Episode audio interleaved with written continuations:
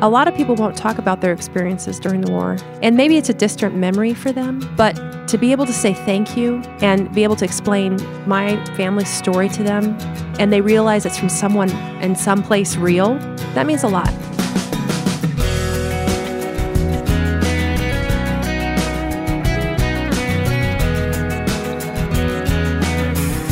Welcome to this Memorial Day weekend edition of First Person. I'm Wayne Shepherd. My guest today is Yvonne Carlson, whose family's history is entwined with World War II. You'll hear the story beginning in just a moment. First Person is here each week at this time for the purpose of telling people stories of faith in God, which always lead to more stories of how we respond to the love God shows us. In addition to this radio airing, we also release this show each week online on iTunes and on other podcast services such as Stitcher and Blubrry. For more information, just visit our webpage, firstpersoninterview.com. And we're also found on Facebook at facebook.com slash firstpersoninterview, where you can leave a comment and learn more about what's coming up in the weeks ahead. Again, facebook.com slash firstpersoninterview. Well, on this Memorial Day weekend, we wanted to express our thanks to all who have sacrificed so much for the freedoms we enjoy, especially those who have given their last full measure of devotion, as Abraham Lincoln once said.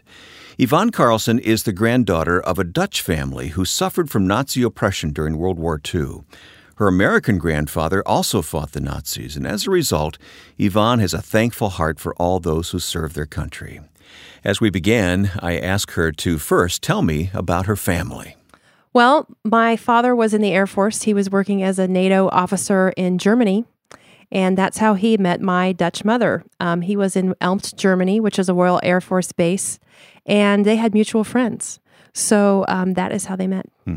So you have grandparents on both sides. You have grandparents who are American and grandparents who are Dutch. That is correct. All right.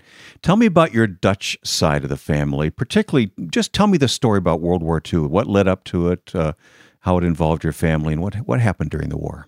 Certainly. Well, um, my grandparents um, had a home near the train station in a town called Roermond, and uh, when they invaded, they started bombing. So that one of the first trials that they faced during World War II was losing their home. Mm. So they were asked to evacuate. Um, the other trial was that my mother um, was a young girl. So my mother was three when that war ended. So she went through the occupation. So keeping her safe was definitely a challenge. I remember hearing about my grandparents' wedding, and they were not allowed to wear uh, proper church clothes because, again, they were married in Nazi occupied uh, Netherlands, and they had really strict regulations on things as simple as who gets married, when they get married, how they get married. Hmm. Your grandmother's background, kind of interesting. She gave up a lot to marry your grandfather, didn't yes, she? Yes. Um, my grandmother came from um, a wealthy family. Um, she comes from Belgium royalty, and she was disinherited when she married my grandfather um, simply because um, he was outside of her social class. Okay. What did he do, by the way? My grandfather was an accountant for a dairy, very Dutch there, working to make cheese, of course. Uh huh. I'm surprised though in the south of Holland because we think of that coming from the north. Yes, yes. In Friesland. Yes, that's correct. Now we're from Lim- the province of Limburg, which is the very southern part of Holland. Okay. So your grandparents were married in 1941. One. Mm-hmm. So the war was underway at this point. That's correct. They lose their home because the Nazis bombed that part of of the country, and yes. their home was close to the train station. So, what happened? Pick up the story and just begin to tell us the story. What happened to them during the war?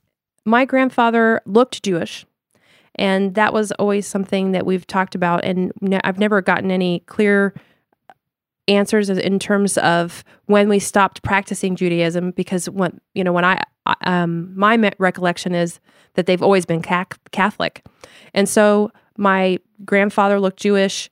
Um, they were looking for any able bodied men at the time. So, really, when they were in the the Nazis were very concerned about the Americans coming and the Allies coming. They were digging um, tank tre- trenches. So they really literally went door to door seeking people build these trenches. They wanted and ditch diggers. Ditch they, diggers, they that's wanted right. The Dutch to provide the labor. Right, exactly. Okay. And um, there was a resistance, and a lot of people didn't come out. Um, they said, you know, we refuse. So they they went door to door and they started taking people. One of those people was my grandfather. So, at what point did the Nazis come after him and take him off to camp? It would have been late in 1944. Um, we were liberated in March um, of 45. So my grandfather spent six months in camp. Was he the only one in his family? No, he was not the only one in his family. At the same time, his brother also was taken to camp. I'm trying to imagine what that would be like to be married with a with a daughter at home, a three year old daughter at this point, and to suddenly be ripped from your family during a war and taken off. I mean, what do you know about what he said or what he felt during that time? Well, we do have his letters. He did correspond with my grandmother um, during this time. And you know, the one phrase that he repeated over and over was, God will deliver us. Hmm. And of course, it broke his heart to be away from my grandmother. They had one of those epic love stories. They were very much in love with each other to the end of their days. Hmm. And to be ripped away from my grandmother and my mother really took a toll on him. I don't really know how much of an impact it made, but I would guess it's greater than any of us really understand. Mm-hmm. Did you ever spend time with your grandfather? I did. I did spend time with my grandfather. Did he talk much about what life was like during the war? Well, he did um, throw things out here and there. Um, one of the things that I remember him talking about is how they measured um, their portion of bread. So if you can imagine a very small matchbox, that was the portion of bread that they received at a meal. This is in the work camp that he That was, is in the work camp. That's correct. Say that again. A matchbox. That's correct. That's how much bread he got each yes. day. Yes, and I'm talking about the smaller matchbox. Sure, I understand. Mm-hmm. That's incredible. So, what did he do in the camp? Now, this was a, a work camp. That's correct. Uh, this was not uh, one of those infamous Nazi camps, the death camps. Correct. But nonetheless, it had to be pretty scary. Right. Well, his brother was an electrician. And so they convinced the Nazis that my grandfather was also an electrician, even though he was an accountant. He worked on whatever odd projects they had for them. So they might fix a tank or what use again the electrician skills to fix anything that they might need. Mm-hmm. Now, the lucky thing is that they were not sent off to a munitions camp. So there were camps specifically um, designated for people making um, bombs and things, and they l- did not go there. Yeah, that would be a hard line to cross, wouldn't it? Right. They were right. often bombed, so that was definitely not choice A. Mm-hmm. Was this camp far from his home? No, actually, the camp was not very far. Um, he did talk about a train ride, and he remembers that very vividly. And I think about Schindler's List. Yeah. And you think of just visualize a lot of people in a very short, or very, excuse me, a very small space, crammed in like cattles, hmm. treat, treated in a very inhumane way. And they're going somewhere and they don't know where they're going. And there's a lot of fear. And there are people who are well, there are people who are ill. It was young and old. And the town that he was outside of, the work camp was called Giebel. The town he was outside of is Wuppertal, Germany. So the camp was inside Germany. Yes, the, the camp was inside Germany. So um, Roermond is a border town. It's very close to the border. So really, it wasn't very far of a train ride. Um, but if, again, you can't imagine what you, it must be like. No, I can't. Was your grandmother allowed to see him at all? No, she was not allowed. So they were apart for six months, and they didn't know how long they would be apart. He didn't right. know when he would be liberated, obviously. Correct. Now, besides what he has told you, I know that you've done a lot of research yourself. Mm-hmm. What are some of the other things you've learned about this place and what life must have been like for your grandfather? Well, I know that um, in his particular camp, they were doing experimentation. Meaning? Um, they were ex- using people as test rats, essentially. So they were um, trying different medical treatments um, out on people in this camp, prisoners. That that's frightening. Mm-hmm. Uh, it's it, it's hard to understand how anyone could justify that, and yet they did, didn't they? They did. Did he ever speak of that? He did speak about it on his deathbed which I think is probably pretty common for people who've had these experiences. And, um, you know, he just bared his soul to my uncle. Hmm. Did you ever sense any bitterness on your grandfather's part that he was taken to this camp ostensibly because he was considered a Jew and yet he wasn't, and still he was taken to camp and conscripted into Nazi service. He was always a very joyful person. And unless you knew him really well, I don't think you would realize how much it did bother him. I think he carried it with him. I think he forgave a lot. Um, obviously, he had German friends. My, you know, we have our family has German friends, so you know, obviously, it wasn't that. Um, we had ongoing prejudice against them. Mm-hmm. I think it made him more thankful. I, I I wonder often, you know, when I look at, when I consider his love story with my grandmother, if one of the reasons he loved her so much is that they were separated when they were early married and they're early in their marriage and they found each other again. So they they recognized what could have been lost. Yeah. And if and he um was a man of faith. So I think even though it was a really horrific experience for him, he looked at it through that lens. That God is in control. Like I said earlier, many of his letters would say, God will deliver us. He really believed that God would deliver him from his circumstances. More of this family's unique story as we continue talking with Yvonne Carlson today here on First Person. Coming up next week, a visit with Super Bowl champion Don Beebe. I'm a firm believer that if God wants you to be or do something, those doors are open. It, you just need to stay with the faith and walk through them. The gifts that God has really given me is that steadfast faith that no matter what is thrown at me, I know God is in control.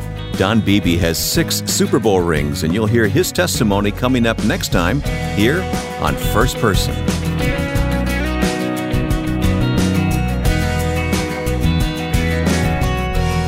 My guest on First Person today is Yvonne Carlson, a personal friend, and Yvonne's family story is intertwined with World War II.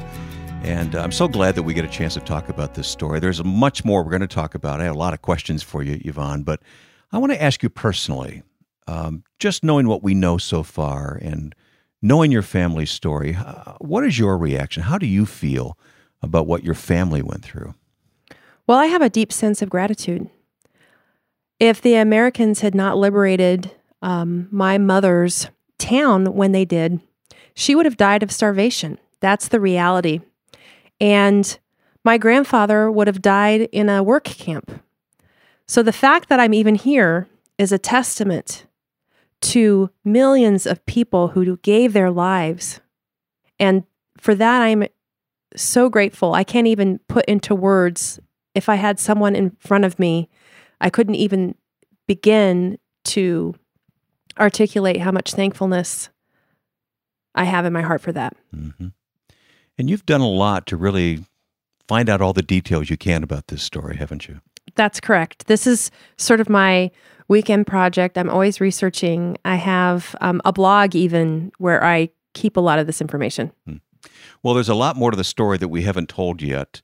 Uh, let's talk about your grandmother. She's I don't know what her living conditions are like, but her husband is in a Nazi work camp. That's and correct. she's left with a small daughter and on the verge of starvation. Pick up the story there for us. Certainly. Well, um, my grandmother's parents lived in the same town. And as they were of means, um, even though there was this um, rift because my grandmother married my grandfather against their wishes, they took her in. Yeah, still, they're her daughter, so I yes, imagine that they yes. wouldn't. Right. So um, I heard I heard a lot of stories about spending time in the cellar, and so of course they would try to store up any pr- provisions that they have.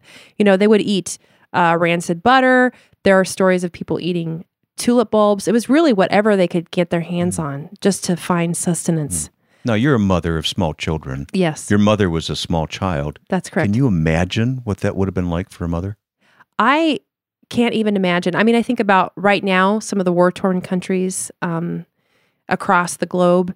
And I do think about that. I really do. And I pray for those mothers who have to face every day uh, the challenge of finding the, you know, meeting the basic needs of their children. Mm. Mm. So in 1945, it was the Americans or Canadians who came? Actually, the Americans were the first on the scene.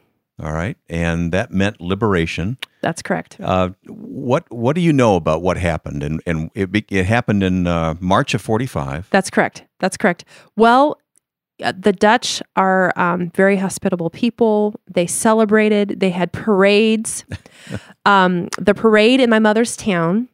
You know, they they actually went down Main Street. An American gave my mother a doll, Oh, and I have photos of my mother with that doll. is that right? And what an act of kindness Hmm. that this American soldier um, did for my mother that day. How long before your grandfather was liberated? Well, um, my grandfather was liberated in June, so it was after. So they had to get into to Germany and go through Germany, and um, he was not home actually until later. He went into Belgium afterwards.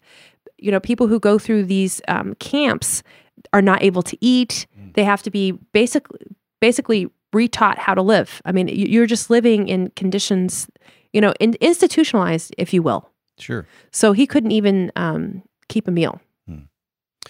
Now I know you you said your grandmother wasn't allowed to visit him during his time at the work camp. Did That's correct. Was there any correspondence? Did he know that she had fallen ill while he was in camp? No, um, he did not know. He did not know. She wanted to keep up um, brave appearances. She, she did not let him know that she had tur- tuberculosis. Hmm. So, um, towards the end of the war, she had tuberculosis. She knew it. She knew she was ill, but she could not leave my mother. She could not do it. And so, um, when my grandfather eventually came back, my grandmother was sent to a sanatorium for two years. Hmm. Two years. Yes. And I understand that he would visit her when he could. Weekly, he brought her flowers every week hmm. without fail. That is my grandfather. When I think about who he was, that act really sums him up. You know, just a loving, kind person who has had the biggest heart and very loyal. You must picture him on his bicycle I do. with his uh, with his uh, With a bunch of tulips. a bunch of flowers and tulips, and Yes. going to visit his wife in the hospital. I do. I do. I can see him. Did your grandmother survive long? Yes, she did. Um, they both lived into their 80s. Ah, So she made it through the sanatorium. She got well, amazingly. I mean, the death rate from tuberculosis at that time was quite significant. So she rejoined the family. What did your grandfather say about that day of liberation? You know, he really didn't talk about that day so much as coming back home and how thankful he was to be back home with his family. Hmm. That's easy to understand, I guess, isn't it? Yes. I mean, that's what he was living for. That's what he was thinking of. Now, there's another whole side to this story that we haven't touched on. Uh, we said early on that your father was an American serving with NATO, and he Correct. met and fell in love with your Dutch mother, That's correct. and they married. So you have grandparents who are American as well. That's what was correct. going on on the American side during the war? Well, um, my grandpa Charlie um, was in the army, and he actually fought fought in the Battle of the Bulge. He right? was in uh, Belgium. He was in France. His favorite story was falling asleep um, in next to one of the hedgerows and waking up to see the uh, gun of a German tank above him. Oh, So he had to army crawl away from the tank. oh, So they he- didn't know he was there. That's correct. So he escaped that one. Oh my goodness, he was one of those band of brothers that we we hear so much about, huh? The Battle of the Bulge. Yes. So you you're in a pretty unique position having grandparents on both sides. Um, you know, I mean, obviously they're on the same side, Yes. and yet in different different uh, nationalities, different circumstances entirely. Well, when I look at the history of World War II, it's not just history for me. It's something personal. And I remember studying it in school, and uh, my classmates just didn't understand why I would wanted to know so much about it. They're like, "Why are you so obsessed with learning about World War II?" and I and I just wanted to, I wanted to understand the conflict. I wanted to understand its resolution, and um, most of all, I just am so thankful for the men and women and the families that gave um, of their own mem- family members, you know, even unto death to fight this battle and just America for being America and fighting for freedom. hmm This is not, though, just an academic thing for you. This this is very personal for you. Definitely very personal. In fact, um, when I am out and about, I am always scanning. I'm always looking. Every older person I see, I am looking. Do they have a hat? Do they have a pin? Do they have something? And um, the other day, I was at the Chicago Auto Show, and I saw two. I met two World War II veterans. They had hats on, said World War, World War II veteran, and I made a beeline you to them, and I spoke with them, and I have photos with them, and you know what a blessing to be able to say thank you to them. And of course, thank you is not enough, Yeah.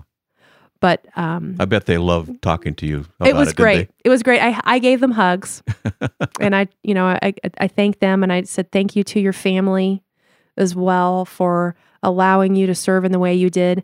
And um, back home, you know, we're from Denver, Colorado originally, and moved to Chicago.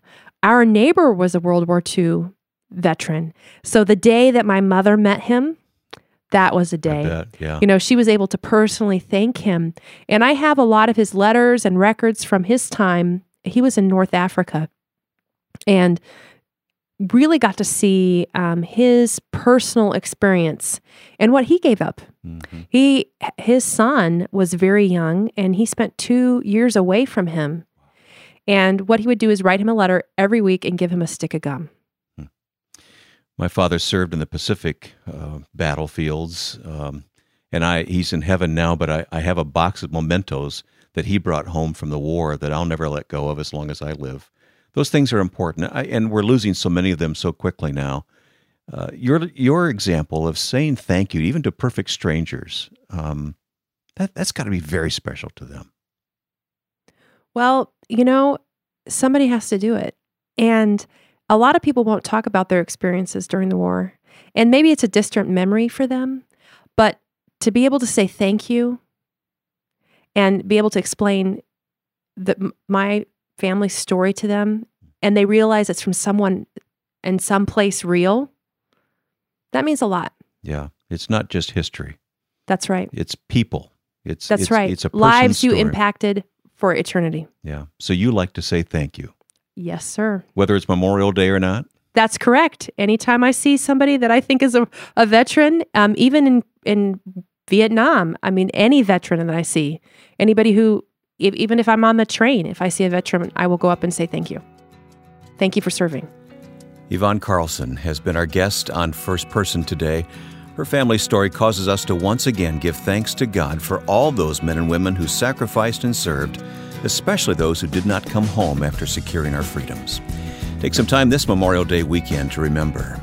And if you'd like to listen to this conversation all over again or pass it along to someone else, we have it archived on our website at firstpersoninterview.com. Click on the Listen button at the top of the page. We're also found on Facebook at facebook.com forward slash first person interview. Again, firstpersoninterview.com on the web or on Facebook, facebook.com slash first person interview. Next week, we'll meet a former NFL star who played in six Super Bowl games. Don Beebe is a follower of Christ who will tell us his story and describe his life today when you join us next week at this same time. Now, with thanks to my friend and producer Joe Carlson, I'm Wayne Shepherd. Thanks for listening. Join us next week for First Person.